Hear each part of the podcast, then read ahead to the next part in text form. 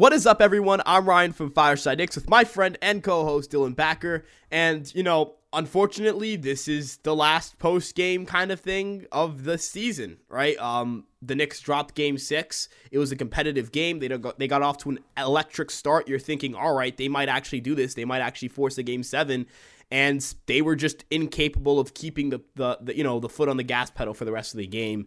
Um, kind of a microcosm of the entire series. They weren't able to generate consistent offense, um, and you know they got sent home. Right, you know end of the day, when you struggle to shoot from three, when you when you fail to get uh, you know consistent offense from everyone not named Jalen Brunson, and you know when you are in a situation where you're trying to win these defensive matchups with the Miami Heat, that's a team that's been here before. That's a team that's been through these type of postseason series before. They're just a more experienced team, and, and they showed it. They got their job done. They were under understaffed as well. I know we didn't have you know a, you know we don't know the extent of Julius Randle's injury situation. We, you know, Immanuel Quickley was out for games. Um, you know, Grimes missed some time and had some shoulder issues. Um, you know, but Miami was not fully healthy either, so they just flat out beat the Knicks. Right? Um, obviously, disappointing end to the season, but certainly in a miraculous, a great season for the Knicks. Um, Dylan, first off, how are you doing today, my friend? And secondly, you know, tell me a little bit about Game Six and where your mindset is right now. You know, following the end of the season. Right. So I mean, you know, had a few days to kind of settle in the losing of Game Six and getting eliminated. So now we're here talking about it. You know, just to kind of recap Game Six, it was basically all just Jalen Brunson. You know, he had been phenomenal all postseason, and he pretty much had his best game in Game 6. Unfortunately, didn't result in a win. 41 points, 3 assists, 4 rebounds, 14 and 22 from the field. You couldn't have asked more out of the guy. Unfortunately, the rest of the guys just did not do enough. You know, the next highest scorer was Randle, who had only 15 points, and he shot 3 of 14. RJ Barrett went 1 of 10. Kind of it was the story all postseason, you know. It was basically Jalen Brunson doing a lot of the work, and the other guys just you know, kind of took a step back. Maybe not RJ Barrett, but RJ Barrett obviously didn't perform well in game six, but every other game RJ played decent, you know, but looking at that, it was mostly just kind of the story right there. You know, Brunson played great, elevated his game in the playoffs for the second year in a row, this time with us instead of Dallas, but the rest of the guys, you know, they just it took a step back, you know, and you're not going to win many postseason games doing that. And unfortunately, you know, it ended here in the second round to an eight seed, which is unfortunate. But like you just said, still an incredible playoff run. They weren't even expected to make the playoffs, nevertheless, make the second round, nevertheless, also make the fifth seed, you know, so Still, rather a real, really good, successful season for the Knicks. It's unfortunate it didn't result in a championship or at least an Eastern Conference Finals appearance. But this team is set up. You know, they have a bunch of draft picks to move around. They got a few assets on the roster, such as Evan Fournier and Derrick Rose, to move as well. So they got they got things to work with here and they got some leverage to use here and they can make some good moves and hopefully improve this roster a lot more and add some much needed shooting in the offseason to get an even deeper get an even deeper run next season. You know, what do, what do you think about that? Yeah, no, you know, the Knicks are in an excellent position, in my opinion, following this series ending, right? Um, you know, they have plethora of picks. Um, you know, they aren't in cap hell or anything like that. Yes, they have some pretty big contracts, but you know, you think of the bad ones, Fournier, that one's going to end, I think, after next year because it's an option for the fourth year. Um, you know, uh, you know, your big contracts are Barrett, Randle, and Brunson, right? Um, and those are kind of the three guys that you would look on paper and say, all right, those guys having the biggest contracts makes some sense, right? Um, you know, looking forward, um, they're not in a bad spot in the slightest, right? You feel like this team is is if they can make the right moves, if they can add some shooting, if they can add some depth, um, you know, they they'll get better. Um, you know, you'll get another year of guys like Quickley and Grimes. Um, you know, you'll get uh, you'll still have Brunson there. You'll still have Randle there. Um, you know, obviously you'll still have Barrett there. Whether he will be here or not, you know, depends on what becomes available in the offseason. I guess you could say the same about Randle. Um, but you kind of know what you have. You kind of know what you are. You know what your identity is. I think it was a big year for guys like Tom Thibodeau, who, you know, I don't think was ever necessarily entering the season on the hot seat, but certainly at times during the season, um, you know, there was pressure from fans and, and from people um, to potentially fire him or to look for another head coaching guy. Uh, guy. Um, you know, it, it, gives him another year. I think it gives the front office another year. I think it gives them a shot to reevaluate, and I think it gives them some sort of direction. Um, you know, if you're Leon Rose, you look at the process and, and you know the um, his thought process and his uh, plans for this roster and this organization he's he's starting to see you know fruit bear from what he's been trying to do for the last couple of years. That's definitely encouraging for the front office. Um, and you know, again, they're in a position where whenever a star player becomes available, they can go out and get them, right? You know, interestingly enough, you know, when yes, you know, people will say, well, they missed on Donovan Mitchell.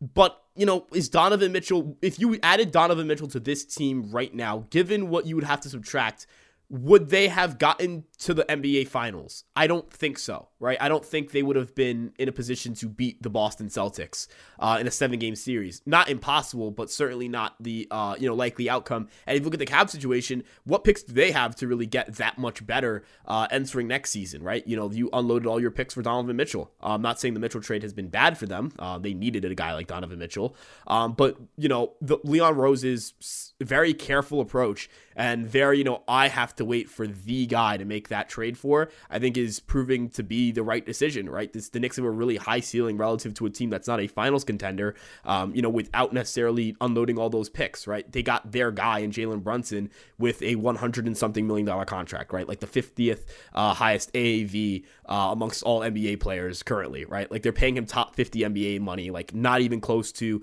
um, you know, got other point guards who would you would consider on his level. So I think contractually, picks wise, everything looks good for the Knicks. It's just a matter of adding what they need. And I think the big thing in this series is evident is shooting. You know, what are your thoughts on the Knicks spacing situation? You know, uh, how do you feel about that? And and do you agree with me that that's kind of the priority at this point?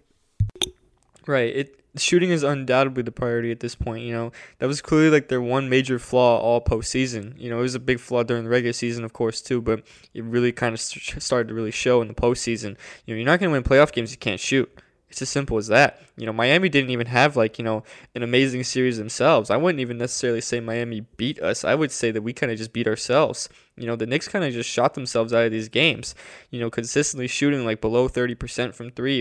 A lot of guys taking bad shots, inefficiency. You know, everyone was not hitting their shots. Nothing was going. You know, you would think maybe after one decent shooting game, they would start to get going, but then they'd take a step back and continue to go back to shooting like 20% from three. That's not going to cut it. You know, there's a lot of guys on the floor. You have to you have to kind of surround you know Brunson and Randle and these guys with other players that you know teams are gonna have to respect from three. You know, when you have guys like when you you know Quentin Grimes is obviously their you know their best shooting option, but when he's not shooting the ball well, teams aren't gonna respect him as much. You know, and when your other options are R.J. Barrett, who's not very a very good three point shooter, Josh Hart, who is a solid three point shooter but doesn't take a lot of them, and then Obi Toppin. When those are your best shooters in that kind of order, that's not really a good thing. You know, you need to find guys that, you know, especially in the wing spots that can shoot the ball very, very good and on a very good high level. You know, some guys that come into mind, maybe like Cam Johnson, who's a free agent. You know, you could go after someone like that. You know, we're not going to speculate too much into the offseason just yet, but you know, it's time. It is time to start thinking about it because it is clear that the main issue was shooting right? If you if they could just shoot the ball a little better in some of these games, we could be right sitting here right now talking about previewing game one of the Eastern Conference Finals for the Knicks. But unfortunately, we aren't. You know, so we just have to look at what this roster looks like right now and see what adjustments have to be made because clearly there are adjustments that have to be made. But we're in a good spot because, you know, we got a bit ahead of schedule, making the second round already in the first year of having Jalen Brunson.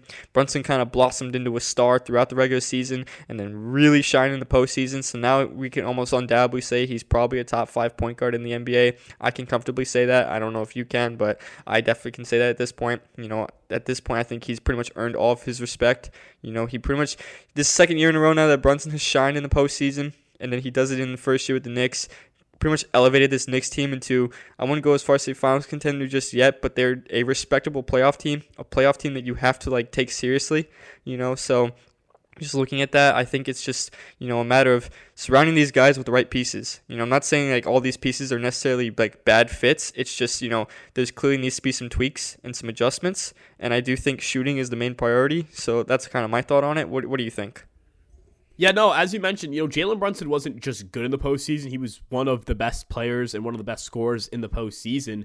Um, you know, and, and, we were talking about this a little bit before we recorded. You know, it's hard to find playoff risers, right? Typically, guys become less efficient in the postseason. You know, they're seeing better defensive coverages. They're playing against higher quality competition. You're not gonna have, you know, hey, let me go feast on the Charlotte Hornets for a game here or there. Um, you know, you're facing these elite level teams, typically some of the best defenses in the NBA. Rarely do you see the best defense in the NBA not make the postseason, right? Um, so if you're Jalen Brunson, you know, you can't look at it and say anything other than this guy has been everything the Knicks have wanted and more, right? Um, you know, he's truly elevated this team to another level. Um, and, and they feel like they're one star away or they're a little bit better shooting away, at least from getting to the Eastern Conference Finals, but maybe a wing type guy, you know, maybe they're that away from going out and being a finals contender, right? Um, this team is really good, right? This team was really good this year. This team made adjustments, they made changes, they were able to get slightly better. You know, it does suck that, you know, if you look at what this team was when Josh Hart first got here, that type of team probably would have won this series, um, but they just didn't play to that talent level. The talent on the roster never changed between now and, you know, March, but um, the performance did. That's really what it comes down to. Um, but as you mentioned, you know, we're not going to speculate too much on who those guys could be right now because I mean we're not even done with the regular season or the excuse me the postseason, right? Like you know, yesterday we could have said, um, you know, what what could the Knicks potentially look at a Jalen Brown type? Well, the Celtics are about to go into the Eastern Conference Finals, potentially win it, and go to the finals. Do they want to start moving pieces or, you know, thinking about separating that duo when they, they, they could have their second finals berth in two years with that duo? Not necessarily. Um, now, do you look at the 76ers? Maybe, but even then, I have no idea what that's going to look like. We're not even 24 hours removed from their elimination. So, what they will do, what they'll choose to do, how they'll choose to react to this is up in the air.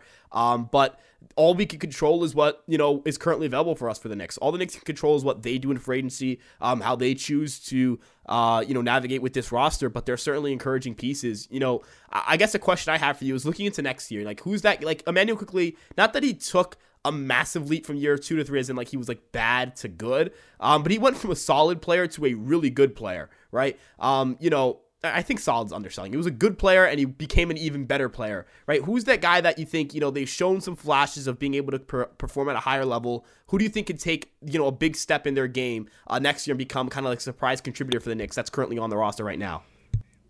Right. So, you know, a surprise contributor, you know, it would probably be Immanuel Quickley, you know, considering how much he elevated his game a little bit and kind of jolted himself into the six man conversation this season. He finishes the runner up, actually, you know, so I th- definitely think he can become that, that quote unquote surprise contributor. You know, hopefully he can like elevate to maybe a 16 point per game season, even, which would be phenomenal off the bench, right? But even if he were to possibly get inserted into the starting lineup, you know, there is that possibility that does arise because we have seen Quickley be able to play the point guard and shooting guard.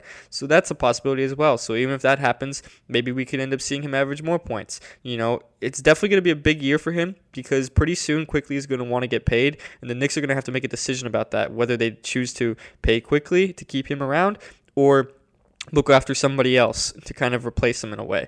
That is, those are decisions we haven't, you know, that are obviously not going to be made right now, but those are decisions that are going to have to be made at some point. So this would definitely be a big year for Quickley in that regard. And another guy I want to mention I want to mention RJ here, and you may may be surprised a little bit that I'm mentioning RJ, who's supposed to be like the main guy at the big three. But you know, we all know he had a down year this year. We all know that. And the regular season was not the most. It wasn't the best regular season we've seen out of RJ. You know, very inefficient, very topsy turvy, up and down season. He really showed up in the playoffs though. You know, after the first two games of the, this postseason, it looked like he was just going to continue to regress.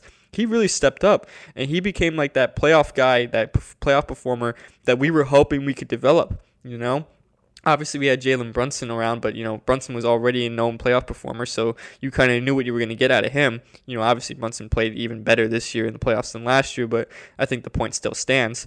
But with RJ, you know, he really stepped up in this postseason. I think he kind of showed like you know he can be a massive contributor to this team for a very long time if he can continue to do that. You know, at the end of the day, if you make the playoffs, all you really want to do is just see these guys step up in that postseason right? There's a big difference between performing well in the regular season and performing well in the playoffs.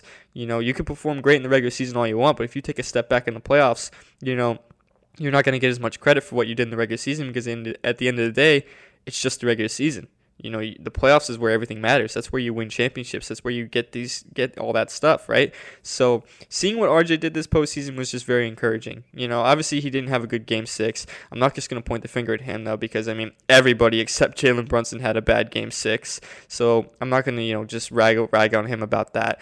Every other game except game six you know he was great you know, he was way more aggressive. He was actually getting to the paint. He wasn't, t- you know, he was still shooting a bit of threes, you know, and I'm kind of iffy on that because, you know, we all know he's not really a great shooter. If he could improve his three point shot in the offseason and become a really good shooter next season, that would be great. But for the way I see it, RJ needs to just stick to his strength. keep going to the basket, keep getting your points inside. He needs to realize he's a lot stronger than everybody else on the court, or most of the people on the court at least. You know, he needs to take that to his advantage. And I think we kind of saw that this postseason.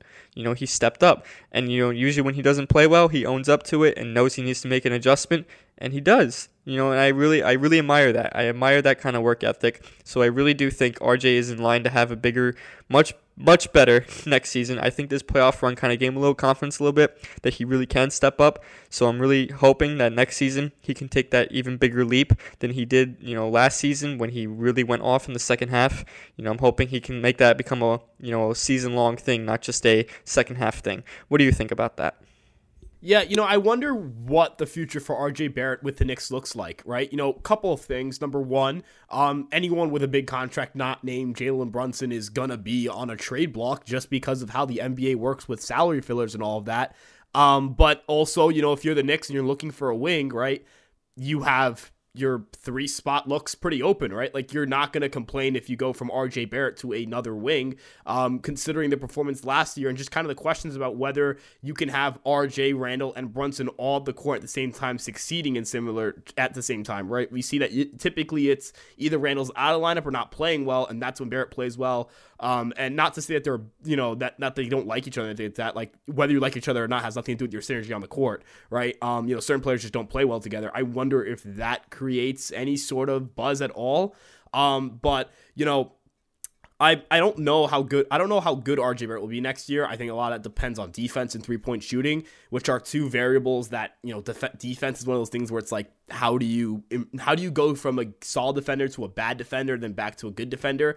I'm not an NBA coach, so I'm not necessarily sure what the game plan is for RJ Barrett there, though I'm, I'm sure the Knicks and and Barrett will look at that all off season. Um, you know, it's just the little things it feels like, right? The little things have to just be better for RJ Barrett. Um, you know, the talent is still there. He's still a player he was, you know, in terms of the, he's still the person he was two years ago. He's still, uh, it's not like he's had a major life altering injury or anything of the sort that has changed his caliber of play. He is still the same person he was. Everything's still intact. I, I just, I wonder what um, changes they're going to have to make in the offseason to have him be a better defender. Because if he repeats a season like this next year, there are no, going to be no question marks about what they're going to have to do. Because at this point, right, you know, he had a good postseason. You hope that carries over, but um, we're now in year five of RJ Barrett, and we're not sure what type of player he is just yet. So year four kind of felt like the year where you had to figure it out. Year five is definitely the year you have to figure this out. But it, it, you know, for a guy that I think can take a big leap next year, I was also hinting at this before the episode. Miles McBride, right? I am a Miles McBride guy, and I think that not saying he's gonna you know take the Immanuel Quickley leap, you know, go from solid bench player uh, to you know a six man of the year candidate, but I think he can go from, hey, you know, if he can find his three point shot, you know, he was not a bad shooter in college, so it's not like this is a career long thing. Um, if he can find his shot, shoot like 35 to 36% from three. Uh, if he can do that with his defense, he's already statistically speaking a net positive for the Knicks. If you look at like on off and net rating, um, I know that he makes the offense worse, but if you put him in that second unit and he has Quickley and Hart and he's, let's say, the point guard or the shooting guard. I don't really know. I mean, NBA positions are pretty, uh, you know, transparent here. Uh, but if he's, you know, running the point, if he's, you know, allowed to be a playmaker, but more importantly, just be the primary defensive option for that second unit and become an option potentially in certain closing lineups if need be, I think he can totally do that. I don't think that's out of the cards uh, or out of the realm of possibility for McBride. He's still pretty young. He just needs to find a three point shot. The defensive value is there. I still think overall he's a net positive for the Knicks. I think that the Knicks are better with him than without him. Um, but I do think he's a player that you can look at next year, get the three point percentage up, you know, become not an offensive positive, but not an offensive detriment, right? Just be ex- just be okay, just be good enough that the Knicks don't take a significant drop off with you on the court. And I think you can you can see Miles McBride become a regular contributor for this Knicks team and kind of another one of those fun young players. The Knicks have drafted really well, so I also trust them to take a guy they've drafted and, and get the most out of them. Um, but another guy I could think that would be interesting is like Quentin Grimes. Like, what do you what do you think about Quentin Grimes looking into next year? Right, this will be his third year in the league. He took a pretty big leap from first year to this year. He takes on really difficult defensive matchups. Right we know that he has talent as a scorer, as a finisher, as more than just a three and D guy. What do you think year three looks like for Quentin Grimes, and how important is it for him to take another step? Right. So I mean, you know, Quentin Grimes, big year coming up. I mean, he took a big leap this year. He averaged nearly 12 points and he shot 40% from three. He got inserted into the starting lineup about about early on in the season. You know, like I think it was like November or something like that that they put him in and you know benched Evan Fournier for good. But you know, I also think he could be used as a trade piece, you know, and that's not saying like I want to definitely get rid of Quentin Grimes. No, I don't think Quentin Grimes is a detriment to the team. I think he has value though, and I think that value we could use to our advantage and use him as a trade piece for, you know, quite frankly, a guy that can move the needle for us. You know, teams have seen what Quentin Grimes does and like that. They like his, you know, his hustle. They like his fast play. They like his, you know, his shooting, obviously, and his defense, all that stuff. Teams like that, and you know, as a Knicks fan, I like that too, and I'm glad he's on the team and I'm glad he's able to contribute. But you know, given that he's a young piece, you know, and stuff like that, and that he, you know, is right now at good value. I think if the Knicks really want to make a move for like a superstar player, or even not even like a superstar, just like a decent and you know, not decent, but like you know, a star level talent at the wing spot, then I feel like Grimes could be a target, and that's not like a bad thing. You know, obviously, is an NBA player that you would never want to have to get traded, right? But you know, for the Knicks, that could be a better thing. You know, there there are good options out there that they can pursue, and you could and use Grimes as a way to kind of leverage those teams into wanting to pull the trigger and make that move, right? You know, and if Grimes were to stay on the Knicks, you know, I'll kind of dive into this a little bit. If he were to still be suiting up for the New York Knicks next season, I do think he can take a bigger leap. You know, getting a you know most full mostly full season in the starting lineup definitely gives you confidence a little bit. Obviously, getting benched for a couple games in the playoffs can hurt it a little bit, but I feel like you know the fact that he that Tom Thibodeau was able to trust him for 48 minutes is a confidence boost in that self for Grimes alone. You know, I definitely think Grimes can take a bigger leap if he can really just you know put in the work and kind of you know improve the three point shot a little bit. You know, obviously he shot really well in the regular season, but you know there obviously are still some flaws in that. You know, sometimes he's reluctant to take threes, sometimes he's too trigger happy, kind of topsy turvy with that. If he could just find some consistency with his shot selection and you know slow down a little bit and kind of play with the pace of the game instead of you know trying to outpace it. You know, because sometimes he tries to do that. Sometimes he'll play a little too fast, look like go in the corner with that baseline drive, go way too fast you know, and like the person he dumps it off to is just not expecting it. That's not Grimes' fault at, at times. Sometimes it's the other person's fault, but at the same time, you also want Grimes to kind of just flow with the rhythm of the game and not try to go too fast. You know, he talks really fast too, so I guess he's just a really fast person. but, you know, regardless of that, um, looking at it from a basketball standpoint, I definitely think Grimes can, you know, really elevate to another level next season if he's still here with us. I definitely can see that. I can see him becoming a big piece, but I also can see him being a trade piece. So I definitely think he's someone with a big question mark above his head for what his role on this team is going to be, if it's going to be on this team at all. So I guess we'll figure that out. But what do you think about all that? Yeah, I'm. I think Quentin Grimes is like the perfect mix of good enough to get traded and be a valued piece, but also good enough that if the Knicks were to keep him around and like invest in his development, they could get you know pretty good results. Like I wouldn't be shocked if like the Knicks were to trade him in a deal and he goes out, he averages an efficient 16 points a game on good defense, right? Um, because I just think he's that type of player. We we see what he's capable of with greater opportunities, right? And kind of the the weird thing is that you feel like he could be an elite level role player, but you know, on the Knicks, he can't be much more than that because of the fact that, you know, not not saying this is a bad thing, of course, but because of course you have Brunson and Randle there, and those guys are better scorers than he is. So they're gonna get a uh, higher percentage of looks right now, and you can't really provide that to Grimes. But can he be more aggressive and kind of take more of those uh, you know, those minutes that are up for grabs or those shots that are up for grabs? Absolutely. So uh, interesting to see how that development for him will go. But I agree with you on all your points. You know, it, it's just a matter of refining his game and getting confidence and kind of seeing, you know, is he, you know, again, is he an elite level role player or is he capable of being, you know, a multi uh, faceted type of scorer? Is he capable of doing that consistently? We'll have to wait and see. But um, he's certainly athletic enough and he's and, certainly got. You know, I want to add too. You know, obviously Grimes is still very young. He's only like in his early 20s. I don't know his exact age. I don't He's have it in front of me, but he's 22. Yeah, so, you know, very, very young. You know, obviously plenty of time to develop him and stuff like that. So it's not like we're necessarily saying, oh, they need to trade Quentin Grimes. We need to give up on him. No, of course not. You know, he's young. You don't want to do that. But, you know, at the same time, with how much value he has currently, you might want to take advantage of that. You know, this is a team that isn't necessarily looking at the draft anymore and looking for long term building. This is a team that's ready to win right now. This is a team that's ready to make those win now moves, you know, ready to make the trade for that big superstar that could thread the needle or, you know, star player if it's not a superstar. This is a team that's, you know, not as not really looking to, you know, draft somebody and make them become a, you know, a significant piece. This is a team that's ready to, you know, maybe use those picks in trades for players that are already established, players that have already established, you know, role star, you know, type players and stuff like that, and you know just establish this, themselves as a good NBA player. You know, this is a team that's ready to do that. You know, they just made the second round. They're not just gonna, you know, take a step back and go, "Oh, we made the second round, but you know, we're back to our building." You know, no, they're like, "Okay, we made the second round. How do we get better, and how do we get to the Eastern Conference Finals and then the NBA Finals?" You know, those are just some points I wanted to add on that. What do you think?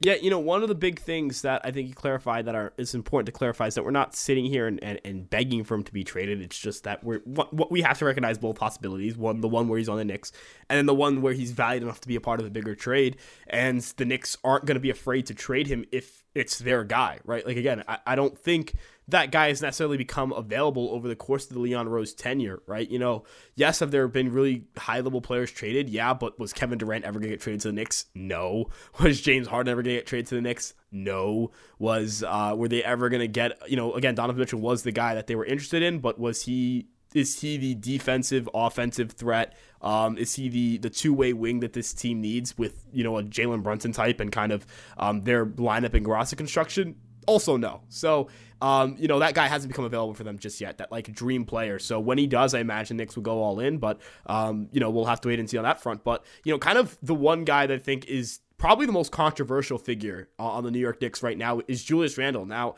I'm going to say first, you know, the video of people like defacing him at Madison Square Garden, I think is beyond disrespectful. Um, the Knicks aren't in the second round or in a position to be in the second round without uh, Julius Randle. If you thought that this team was going to walk into the first round and knock off one of the 76ers, Milwaukee Bucks, or the Boston Celtics, maybe the Milwaukee Bucks without Giannis, but but that's maybe. That's maybe, right?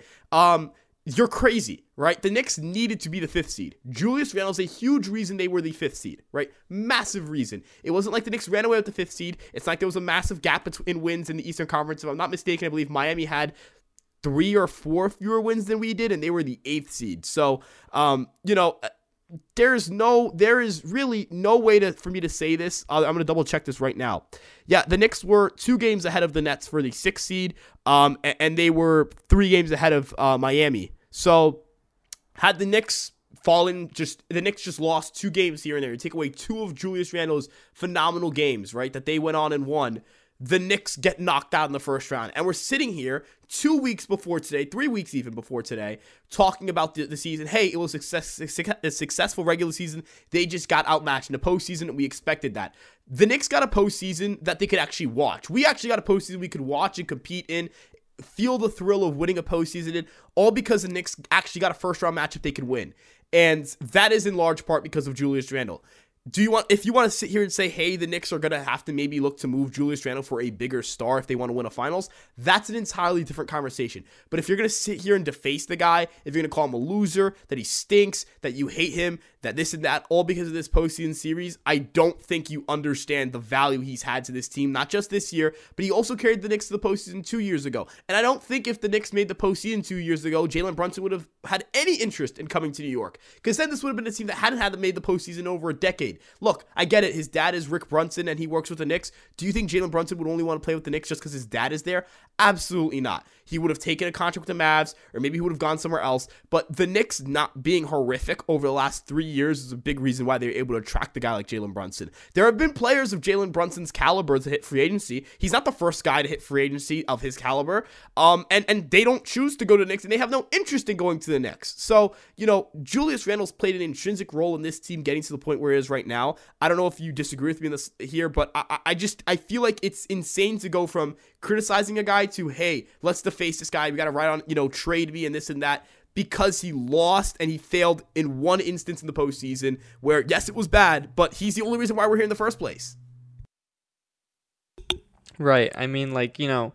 Listen, I understand Randle has struggled in the postseason this season, and he struggled in the postseason in 2021. I get that, and I understand maybe the question is now can Randle necessarily be the guy on this team? That I understand that is a question. You know, it is something that you have to think about. But it's entirely different to, you know, just think about some simple like that and a basketball move to completely defacing the guy and pretty much making it almost like a personal attack on the guy. You know, this guy is a human at the same time. Okay, this guy's not just some you know, AI form of entertainment that you watch on TV or when you go to the arena you watch on the court. No, he's a human. Okay, he's not going to be perfect. We never, he was never a perfect NBA player. You know, it's things like that that's just you know some Knicks fans are just a little wild with that. You know, I understand there's frustration. I understand we're passionate about our team, but when you're going as far as you know, take down his poster at MSG and write write on it and vandalize it and stomp on it, that's just disrespectful.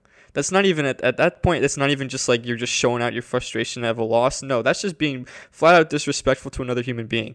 It's simple as that. I mean, you know, I even said this the other day on on Twitter. I don't think any other Knicks player would get this kind of treatment, even if they were an All Star. Like, could you imagine uh, Jalen Brunson if he had a bad postseason? Would Knicks do this to his poster? Would they stomp on it? Would they write on him? I don't think so. I don't think they would do that right? So just looking at that, I mean, like I understand too, like you know, Randle has his moments with his attitude or his body language. You know, sometimes you wonder if he cares at times. I get it, I understand that, but at the end of the day, he's still a very productive NBA player. Still, he's not. He's an All NBA level player twice. He's made two All NBA teams in the past three seasons, and that wasn't by accident. That was because he performed at a high level. So you know, sometimes it just he has a rough postseason and it happens. I get it. You want him to contribute more in the postseason, and I get it. You have to wonder now if he should be the guy on this team or not. I understand. Those are serious questions to be answered. You know, I agree with that. But I don't agree with, you know, completely defacing the guy and writing him off as some trash bum or some, you know, non productive NBA player. That's just not true. He's the reason. He's a big reason why we were even the fifth seed in the first place. Big reason why you know we even got as far as we did. You know what I mean? He's the reason he he changed. He turned this franchise around, and I think we're failing to acknowledge that he turned this franchise around pretty much on his own. And he's pretty. You know now he has a budding partner in Brunson, and hopefully, if he's still around next season, he has another budding partner that can really get this team to where it wants to be. You know, so I think we need to acknowledge that, like, you know, Randle's a big reason why we are in this position. We can't just ignore that.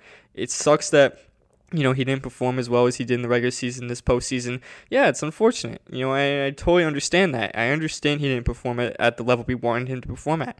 But you also got to realize that this is a human. This is not going to, he's not a robot. He's not going to be perfect. You know, sometimes teams figure you out. It happens. That's what you, that's what you have off seasons for. You make those adjustments. You better your game. You sharpen some things that were you know not working out for you, and you, you come out stronger and better next season. You know, hopefully that is the case. Hopefully Randle doesn't regress. I do think he really put up a statement this season after a rough 2022, 2021, 2022 season, and then really stepped up this season with an All NBA level performance and quite frankly his best season of his career. So you know, I have confidence that Randle can really improve next season. I honestly do. I've been very high on Randle all season long. You know, I've always been a big Randle truther. You know, I know some guys don't like Randle. I understand. Maybe you just don't like the player, but don't hate the guy. The guy is not a bad guy whatsoever. You know, some of these people are writing him off like he's a bad person. You know, even Kenyon Martin went on went you know on the internet on a podcast and got mad at Randle for kissing his wife and kid after a win.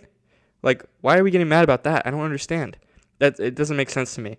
You know, some things like that make it feel more personal rather than, oh, I don't like Randle the basketball player. No, it feels like you don't like Randle the person, and that's kind of disgusting in my opinion. What do you think about that? Yeah, no, I don't disagree. I think that I was actually wanted to mention that. You know, right when, I finished, I think I was like, oh man, I forgot to mention that part. Uh, like, hey, look, you can again, like, uh, if we want to criticize a guy for for kissing his wife after a playoff win or uh, you know in a playoff environment, um, I, I think you got to get your priorities in check. I think you got to worry about something else. You got to pick up a hobby. Um, you know, it's the weather's pretty good. You know, even upstate here, the weather's pretty good. Go for a walk. Um, you know, go play some hoops with your friends. I don't know. Uh, figure out something to do because you, you need a hobby if you're, if you're getting obsessed over this.